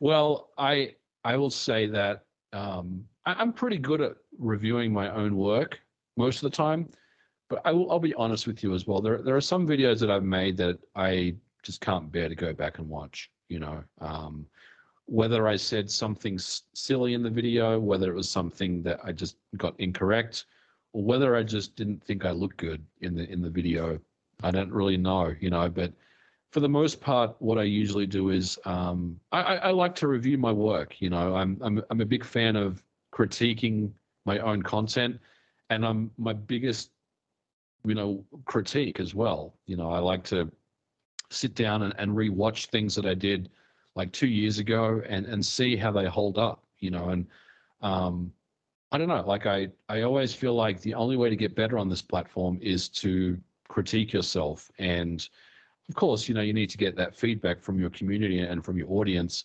but in order you know for me um, to to get better I, I like to just take a look at what i've done and see how i can improve like every time i make a video i always think about what can i do better the next time around what what i find interesting is you really appear in this interview the way i i um well I got to know you from the videos because mm-hmm. I thought, okay, he's very reasonable, very uh, straight-headed man. You know, um, you do you're doing your fact checks right and stuff.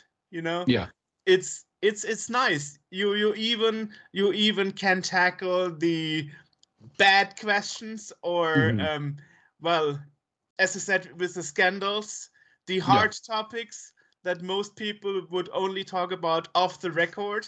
So I find that pretty charming about you that you are so I, well, so flexible I, and so honest.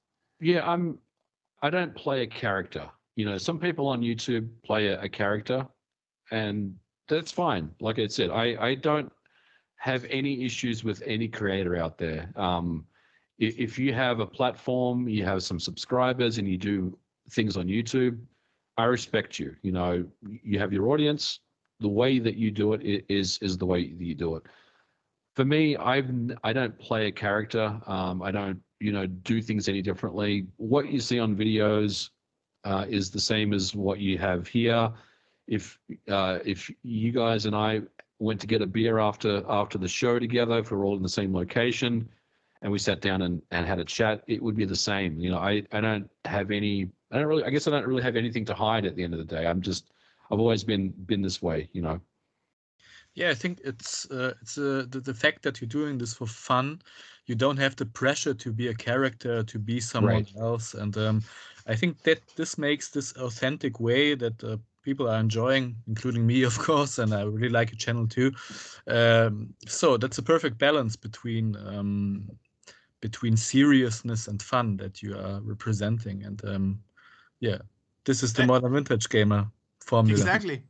exactly. And it, it appears that over the years, with the global climate and and so on, things are getting more and more political. You know, Mhm.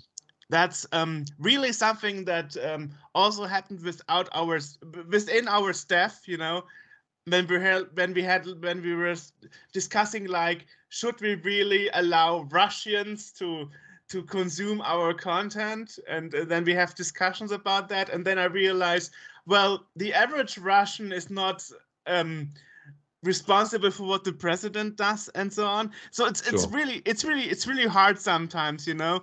And and then i'm discussing this, this with dennis and dennis says like well we have um 3000 people from russia listening to our podcast. Why why- why should we say we don't want this audience you know? So um it's it's it's really difficult. And it, it really pains me in a way to see that that even within the youtube retro um scene there is uh, political bullshit going on Of course, of course. it's yeah. it's it's it's li- making life so complicated Yeah, yeah. So maybe this is the thing that you said before that you really have to be careful what you say on Twitter or on a YouTube channel, so everything can get can get in the wrong light uh, uh, quickly and then escalates into something terrible.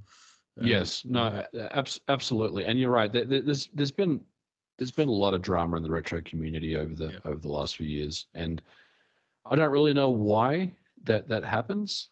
Um, but for whatever reason, there's you know there's all sorts of things that happen in that community. There's um there's elitism, there's gatekeeping, there's uh, just all sorts of different things that, that go on. And honestly, I I'd rather stay out of it and just do my own thing for the most part. I noticed that um, when when there are events, retro events in USA, I Mhm. I think I never saw you in a panel or something where all the other YouTubers are sitting in the YouTuber panel or something. Yeah. So I, I do go to conventions occasionally. I will say that I haven't gone um, to many of them, mostly because of COVID, especially in, in 2020, 2021. A lot of events were canceled.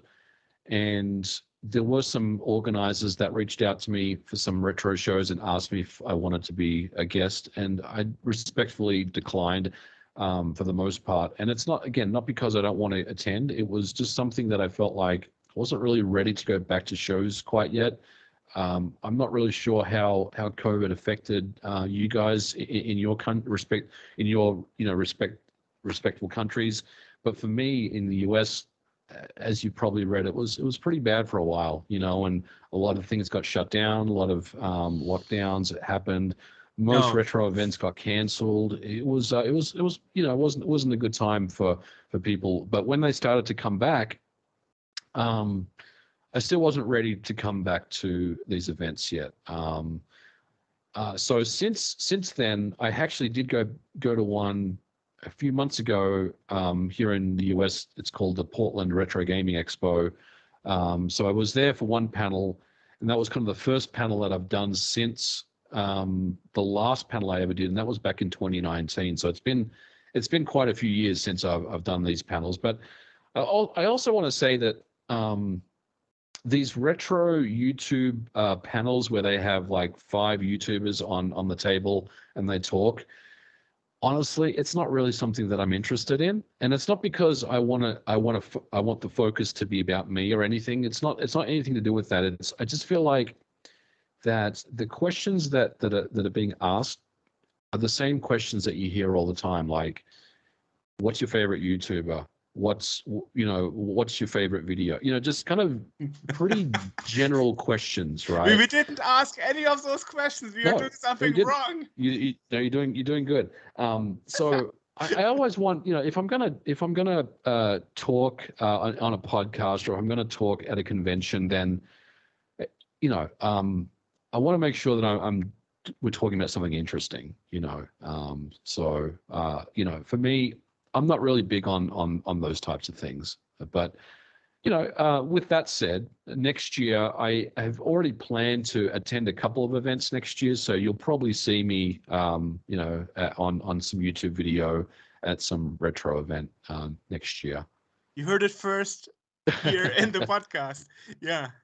Yeah, it's, it's it's it's interesting. I mean, it's exactly the reason why I invite you and other guests. I want to ask different questions. Yeah. And one of my my dreams would be to make my own um well, in-person panel with with guests I would want and uh, ask them my questions. But Mhm. as I understand, yes, a lot of podcasts and a lot of panels, they are structured all the same way. And um, we try to make things a bit different here. I hope it worked out and it wasn't too boring for you. No, no, no. It's it's it's been great. You got you guys have been awesome. I mean, you, I can tell that you guys have done you- you've done your homework, right? Like, there's been some um some other chats I've had on other podcasts where you can tell that they've they've looked at my page, they've looked at the last few videos, they've looked at the subscriber counts, and said, okay, yeah, let's let's talk, you know. But um, you know, and and for me, if you're going to bring me on a podcast, then at least do some research and do you know so you know who I am and um and kind of don't ask me the same questions all the time because uh you know it's it gets a little get, gets a little tedious but uh, no you guys have been you guys have been good. I, I I love the questions especially the retro community ones. Like I'll be honest it was it was out of left field but I I also appreciate that you asked that question as well. Well, interestingly, we we asked other YouTubers like um like Kim Justice the same questions, but those were kept off the record. So okay yeah. Well, I mean, Kim, Kim is obviously someone that is very much um, invested in the UK YouTube scene. Um, I'm just a observer to what was going on, uh, so I guess I, I have more of a uh, you know, it's easier for me to to make an opinion on a on a public uh, forum, you know, because I know that um, she may i mean she she's obviously friends with people that um that are in that circle.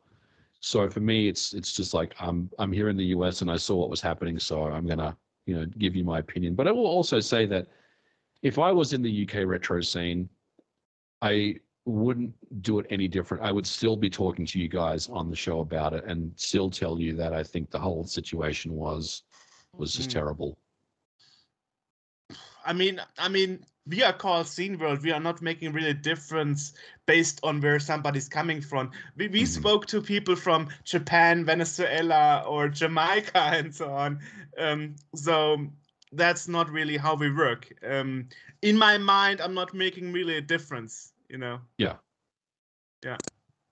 And and and and the less a person is normally a guest on a podcast, the more interesting the guest is to us.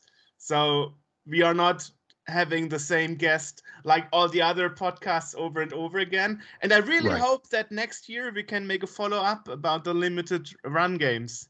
Yeah, no, I- I'd I'd love to chat with you guys about it. Um, there's a lot to cover there, you know, uh, and I'd be more than happy to sit down and and walk through. And next next year's actually a good time because we'll have some more game announcements and some more games that, that are coming out that I think people will like. So um, I think the timing is is good for that. Should we invite somebody along you, or do you want to talk to yourself about the topic? Uh, I, I can probably bring another person from LRG with me as well. Um, so we'll you know leave it leave that with me. Um, we can we can definitely follow up and and, Awesome. and bring, bring Pretty cool. a couple of people on. Yeah. Perhaps on a personal on a personal note, limited run games came into picture for me because of I've noticed the first time about this brand when they released limited editions that were sold out within five minutes. Yeah.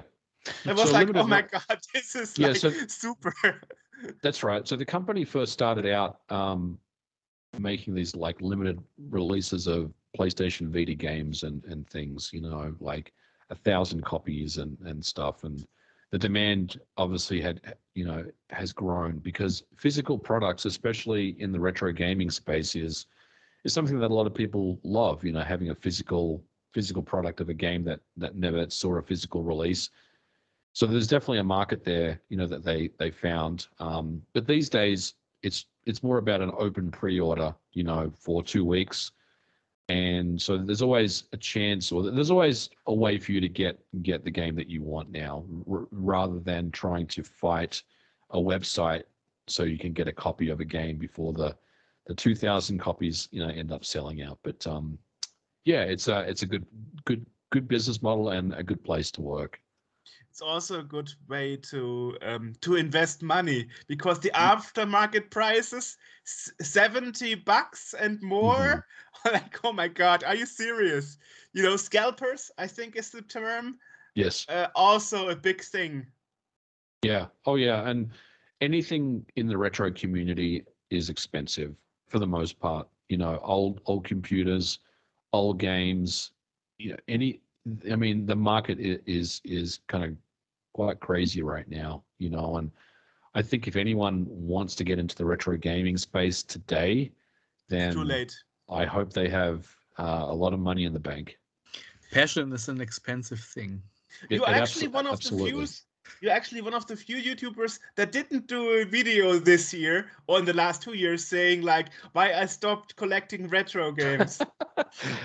well, because I never did stop, you know. And I, th- I think if I, if, I, th- I think if I made that video, I'd be dishonest, you know, to my audience. And look, I, I love, I love my audience. You know, they uh, sometimes um, they're really good at knowing, you know, if if I'm uh, if I'm feeling good, if I'm not, if I'm being honest or not. Um, so I'm not going to make a video about why I stopped collecting retro games when you know there's a, a shelf behind me full of retro games. So, you know that that that's just being dishonest. So I would never I would never make a video about that, even even if it was uh, a topic that is you know is quite interesting to talk about. Clickbait. Exactly, exactly right. I mean, I, I have seen people that make those videos and they haven't stopped collecting video games. They, they're still collecting them. So, um, you know, I again, I don't, I don't have any issue with anyone making videos on YouTube, but I also feel like you have a responsibility to your audience to be uh, honest about what you, what you, what your words are. You know, because there are a lot of people that follow that follow me that follow other creators that you know we're considered role models or you know we're, we're being you know people look up to us you know and i would never say something like that if it was not not not the case Do you feel like a role model yourself? um i, I do but like Whoa. i don't i don't take it um i don't you know i don't really think about it too much i mean I, i've met people in person that and that's that's the thing that i really love is going to conventions and meeting with with fans and followers because you know uh, you know you're stuck at home all the time and you make these videos and you wonder what is the actual what does it look like out in the real world you know? Um, sure you have people that, that click on your videos and enjoy them and, and comment that they liked it but it's not until you actually go out and meet people at conventions that you really understand how much of an impact you're having on on some people um, so the last event that I, I was at was a few months ago out in Portland at the Portland Retro Gaming Expo, and I met a lot of people uh, there, and it was almost overwhelming, you know, to meet so many people that just said, "Man, I, I really love what you're doing, and um, you know, you've you, you've you've made my life better, and and all sorts of things." You know, um, everyone from you know um, a person that has an entire family that watch my content um, to you know people that are older you know in their 60s that talk about nostalgia and and you know the the happiness that i brought back to them when they watch my my channel. It's very overwhelming and it's very humbling to me. So um like i said i i try to wield that responsibility as best i can you know and, and make sure that i'm i'm always entertaining my my audience and you know telling them interesting and entertaining stories at the end of the day. So hopefully, do you do that for another 15 years? Oh well, I'm. I'll tell you guys, I'm turning 50 next year, so I don't know if I can do it for 15 more years. But I, I will say that I'm going to continue doing YouTube until it's not fun for me anymore. You know, and I think you know, for me, that's always been the thing with me, and that is, if something is no longer fun, then I'm going to step away and do something else. Um, and I've always kind of lived lived that you know that philosophy in in in in my life. Um, I'm having a lot of fun doing YouTube. It's, you know, it's there's a lot of work, but it's also fun. And for me, I'm not going to step away until it it's you know until it stops being fun. So um, I'm I'm good for at least another five or so years, I would say. Uh, we'll see. 15 years, maybe. I mean, I could be 65, still making videos. We'll we'll see how it goes. 50 years. 50. Yeah. 50 years. Oh my Yeah. god, that would be something. hundred.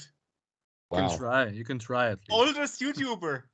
I, I think I think maybe by then I will actually hire some help, you know, to help me out because I think that would be very difficult to do it by myself. But um, Mm. no, I appreciate it, guys. Uh, yeah, I mean, for me, I, I, I love it, and it's it's still fun for me. And you know, just when I think that I'm st- I'm starting to run out of things to talk about, something else comes up, you know, um, and it's just a it's just an ongoing process. Like right now, um, I uh, I'm doing a review of this. I haven't done it yet. This is Vision Basic for the Commodore 64 um, and this thing is incredible. So I'm I can't wait to actually uh, make a video on it. It's probably not going to come out for maybe a month or so.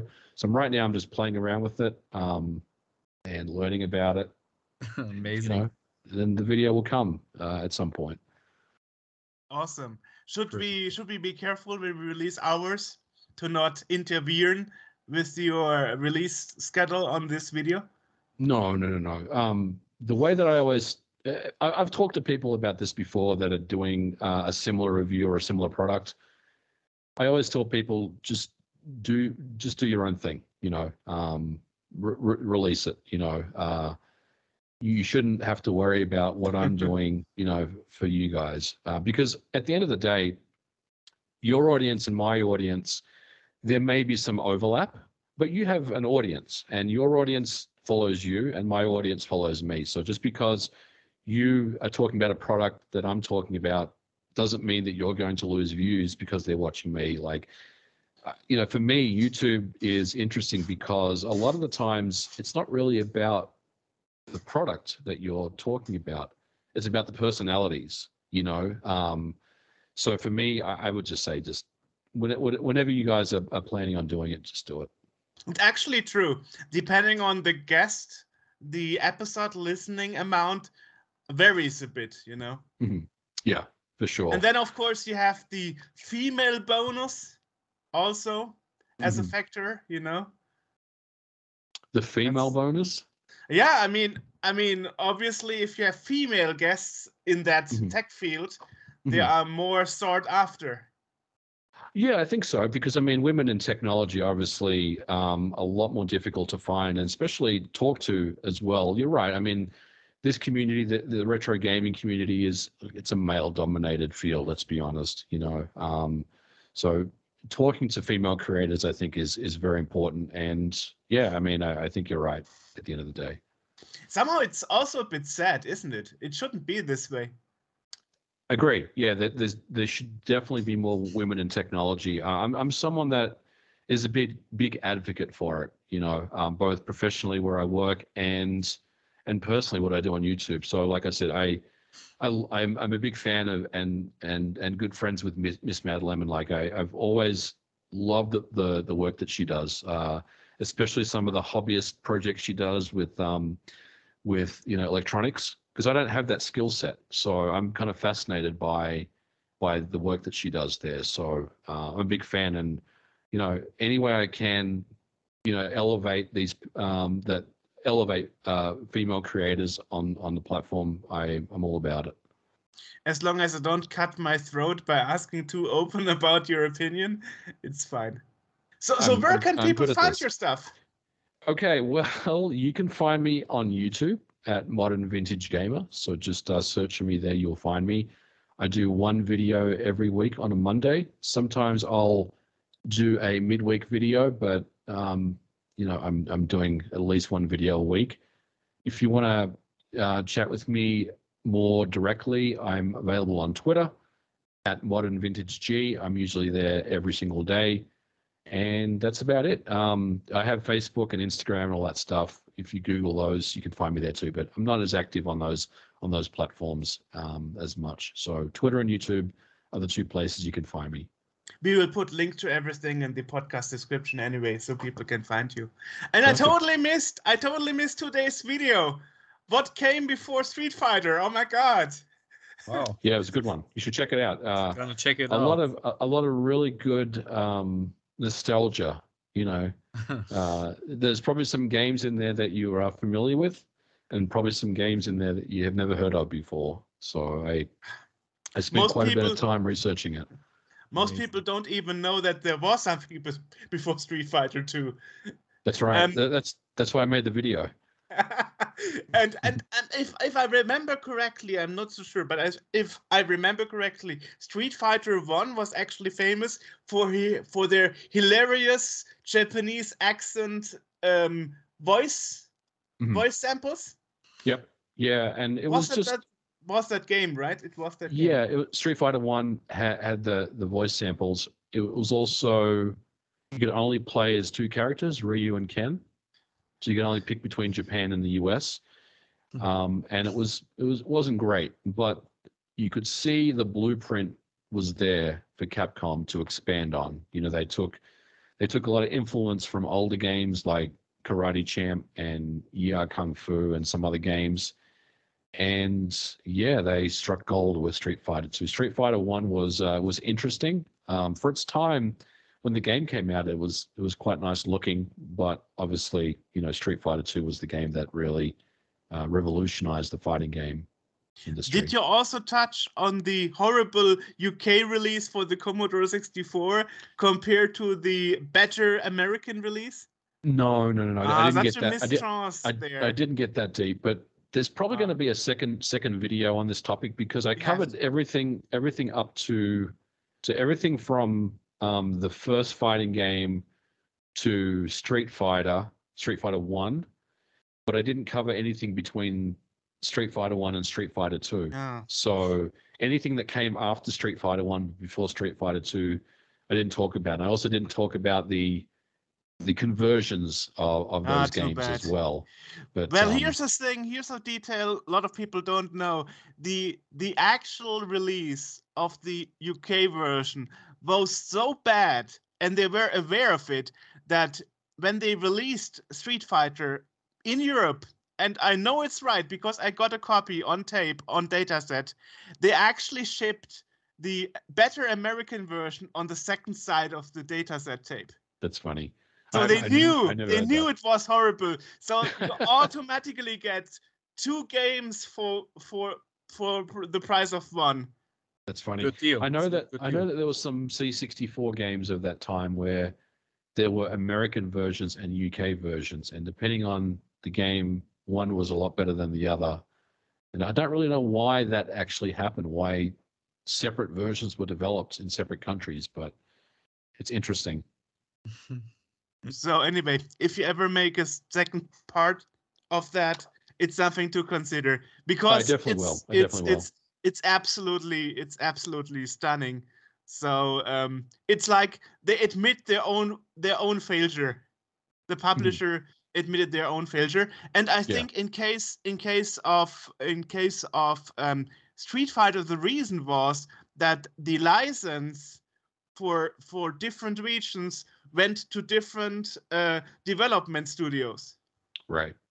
Yeah, that makes sense.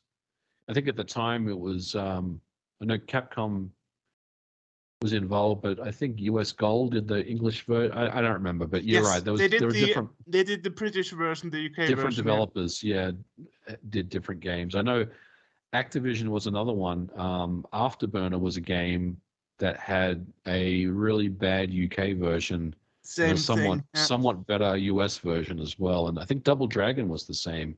The C64 Same. version was horrible, but the US version was a little better. It wasn't wasn't great by any means, but it was definitely Yeah. better. Yeah, and then you have Rampage, same deal. Oh, Rampage. Rampage, same oh, I, same did, deal. I didn't know that. Uh, I need to look at that. Yeah. Yeah. Okay. Good to know. And, and, and, and interestingly, there's another story. Th- This is game Arkanoid, right? The Mhm. Commodore 64 version. Um, there's a PAL version and an NTSC version, and they actually sold the NTSC version all across the globe, even Yes. even in in Germany. I've seen that happen before in reverse. Um, so one of the games that I'm a big fan of is Turrican by uh, Rainbow Arts Factor Five. Yeah. And I live in the US, so I have box copies of Turrican One, Two, and Three, all uh, NTSC versions. But if you actually play the games, there's still the PAL version of the game. Uh, so they just, you know, they just put it on on disk as PAL versions, but they still run on NTSC machines. So I've seen that happen before. Perhaps um, one question about that: Do you also realize when you work on those you, you, those YouTube videos that now certain knowledge of the retro past is getting lost? Yeah, I, I do. Um, and it's one of the reasons why I want to, you know, cover those types of stories. Like some of these things just feel like they're not that important to cover, but I disagree. Like I feel like there's Printers. so much. Yeah, th- there's so much to to really uh, to cover on on on uh, on old games. You know, um, and I, I find it fascinating to go back and, and talk about these things. You know. So nothing for me is is too small to cover if I think that the subject matter is is important enough.